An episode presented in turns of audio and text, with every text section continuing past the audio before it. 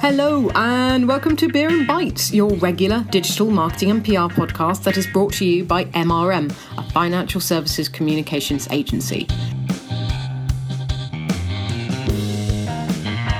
If you're a marketing professional navigating your way through the thorny, complex world of financial services, you've arrived at the right place. You've got me, Amy Rowe, and Michael Taggart. Say hello, Michael. Hello, listeners. We've been all over London this week and haven't had a chance to get to the studio, so we're not going to do a massive preamble because what we've got for you is even better and more exciting than mine and Michael's bants.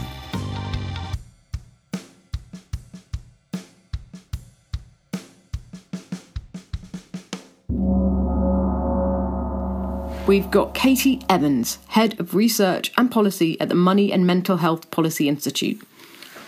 The charity was set up by money saving experts Martin Lewis, and the work it does is fascinating.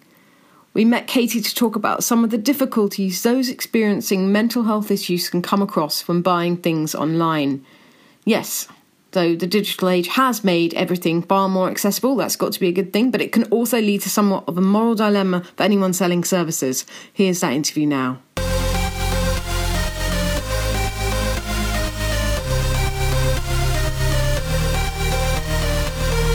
So, Katie, tell us a little bit about what Money and Mental Health does, what its mission is, and what it's here for.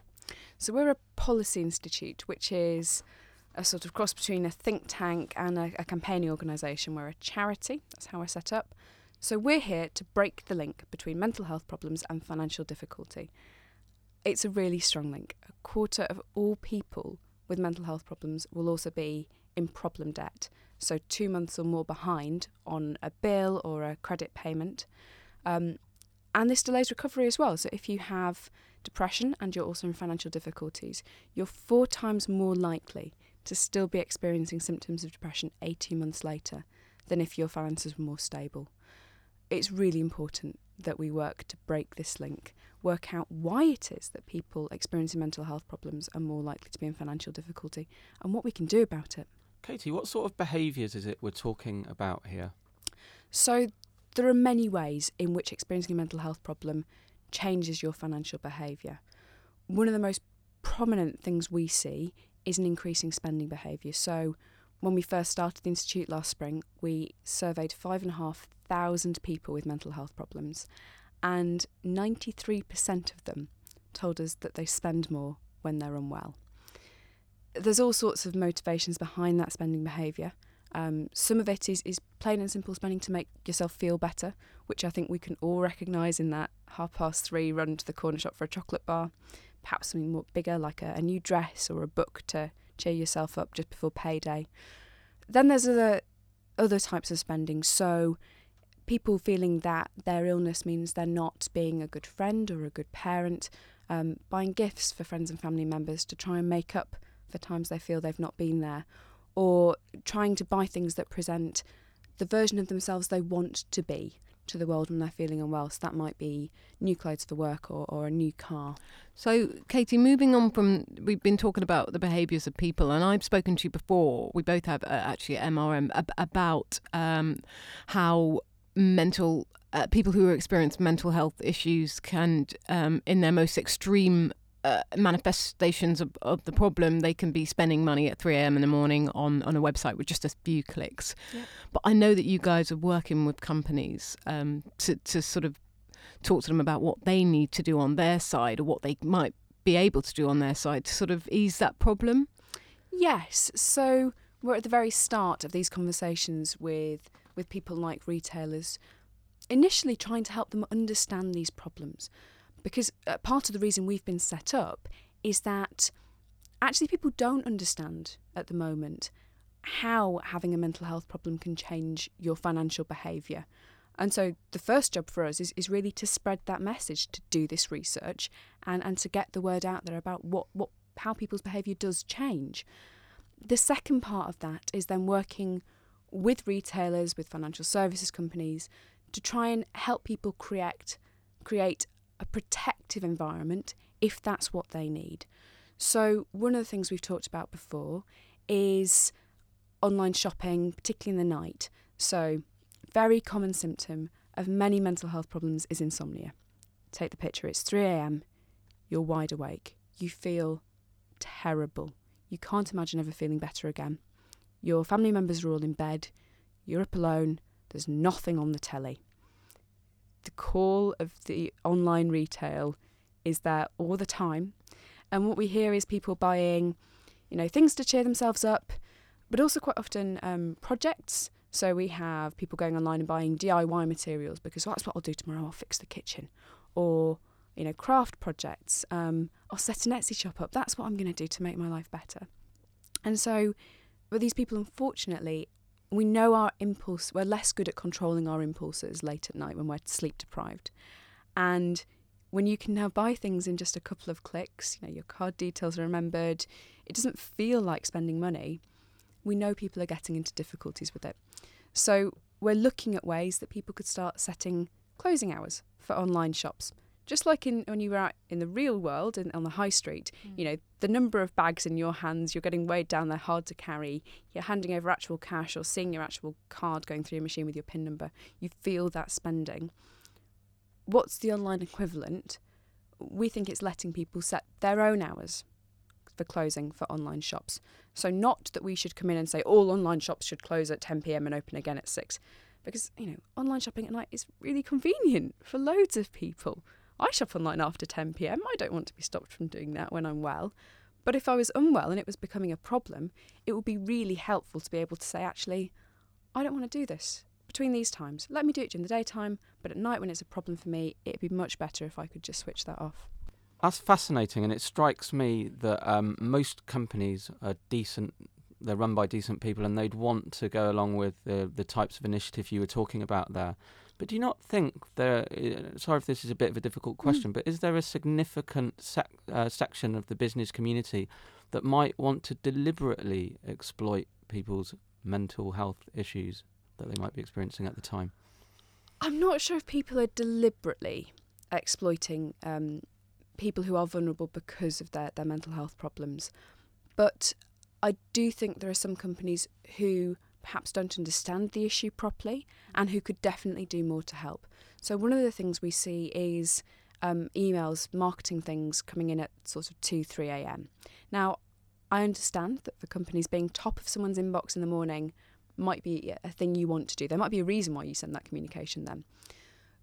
But equally, you have to wonder who is going to be awake and clicking on emails at 3 a.m. And of course, there'll be some people working shifts or some people who've, you know, just been awake maybe with a new baby. But for all of those people, there's equally perhaps a person experiencing a mental health problem, someone who's been out and had a drink and perhaps isn't uh, their you know their ability to make decisions is impaired in that way. Um, I think companies should be thinking about who's reading their emails at what time. And I can't really see the difference between sending something at 6 a.m. and at 3 a.m. for a company. You're still top of the inbox pile. I think we should be thinking about it. You've highlighted a, a lack of understanding of the issues.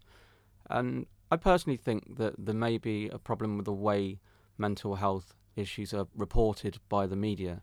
And I can't help but remember the infamous Sun front page about Frank Bruno.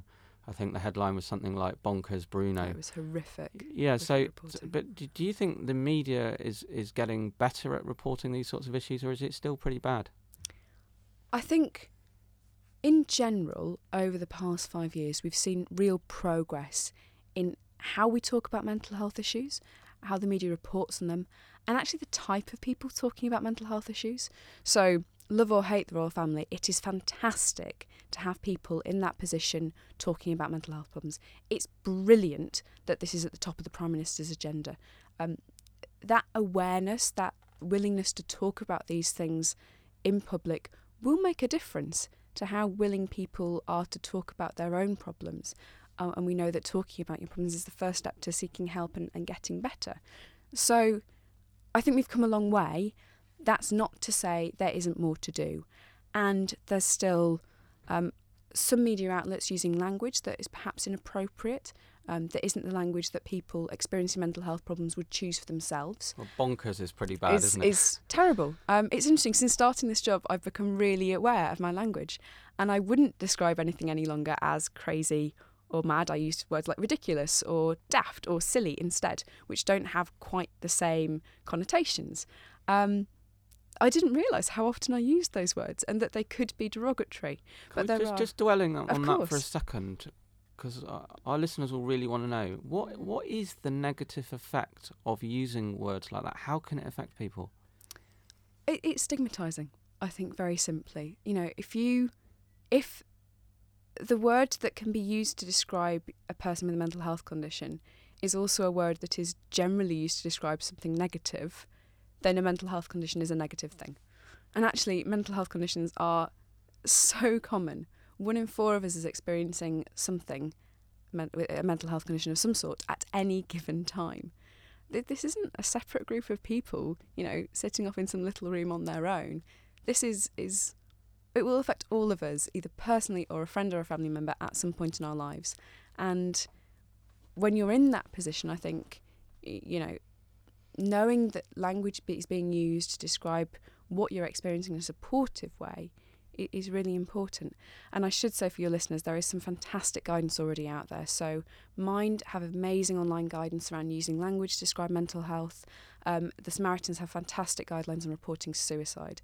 And, you know, if, if we could all make a conscious effort to, to pay attention to the language we're using, that, you know, it's not going to change the world, but it goes a little way towards breaking down some of the stigma and keeping this conversation going. Katie, talking about communication and going back to the sort of industry side and the industry's role, we're seeing sort um, uh, the rise and rise of, uh, of uh, digital advice and um, people having access to products like they've never done before. With you know, talk three clicks and you've got you bought into an investment product.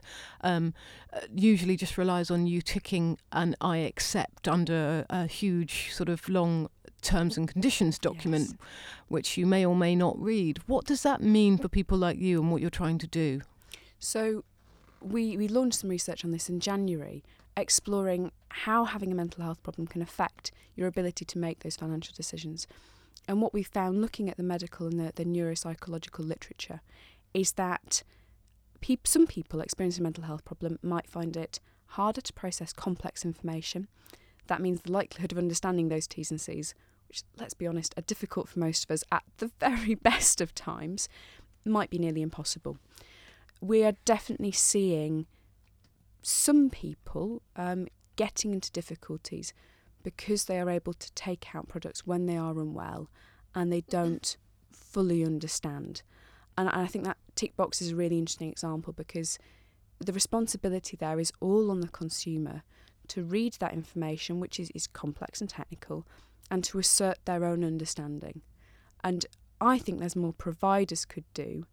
You know, we're, we're not talking about assessing mental capacity or anything scary and legal like that, but just checking people understand what they're getting into. You know, two quick questions, multiple choice. What's the expected rate of return on this product? Um, how long are you tied into this product for? Would help check people really know what they're getting into, and I think would work for companies as well by helping them avoid complaints where people haven't understood and, and the difficulties that can arise from that. Actually, I think that would be a great idea, some sort of quiz, although it sounds like it would be clunky. I think it should be, it's something that sh- should be definitely thought about and rolled out. Absolutely. And that, you know, if, if someone struggles with that, that doesn't mean they have to be automatically ruled out either. But it might mean that that online route isn't appropriate. And actually, that's just a flag that says this person might benefit from a phone call instead.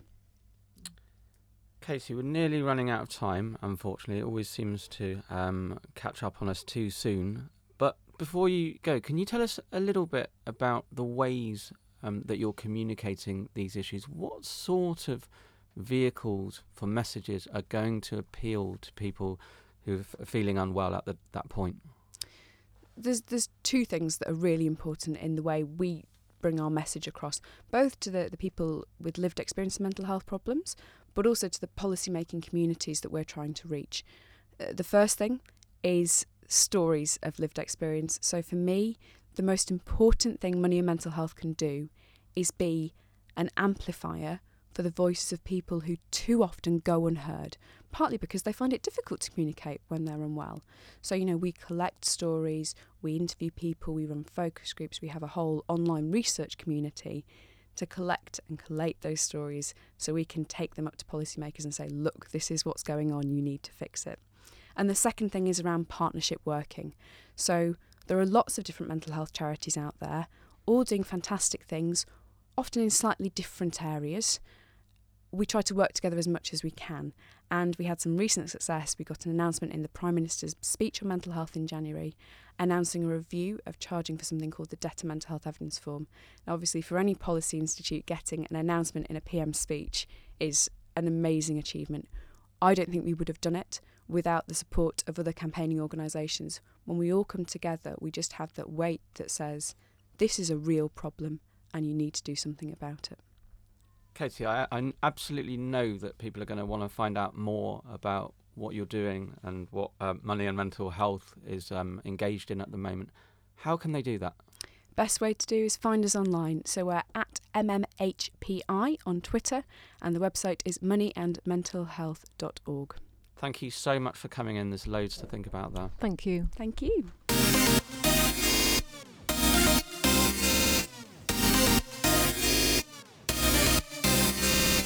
Plenty of food for thought there.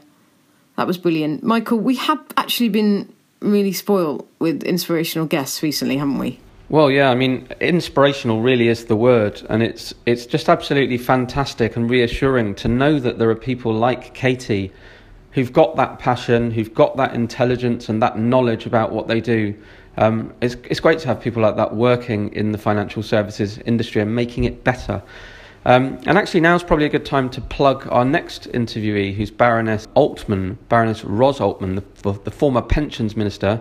Um, Amy, we're going to be um, popping over to her office at the House of Lords um, in the next few days. Um, so, if listeners have got anything that they'd like us to ask Baroness Altman, do um, do tweet us, and it's at MRM Digital. That's all we've got time for this week. If you liked it, do find us on iTunes, Beer Ampersand Bites, and give us a rating and review. Cheers!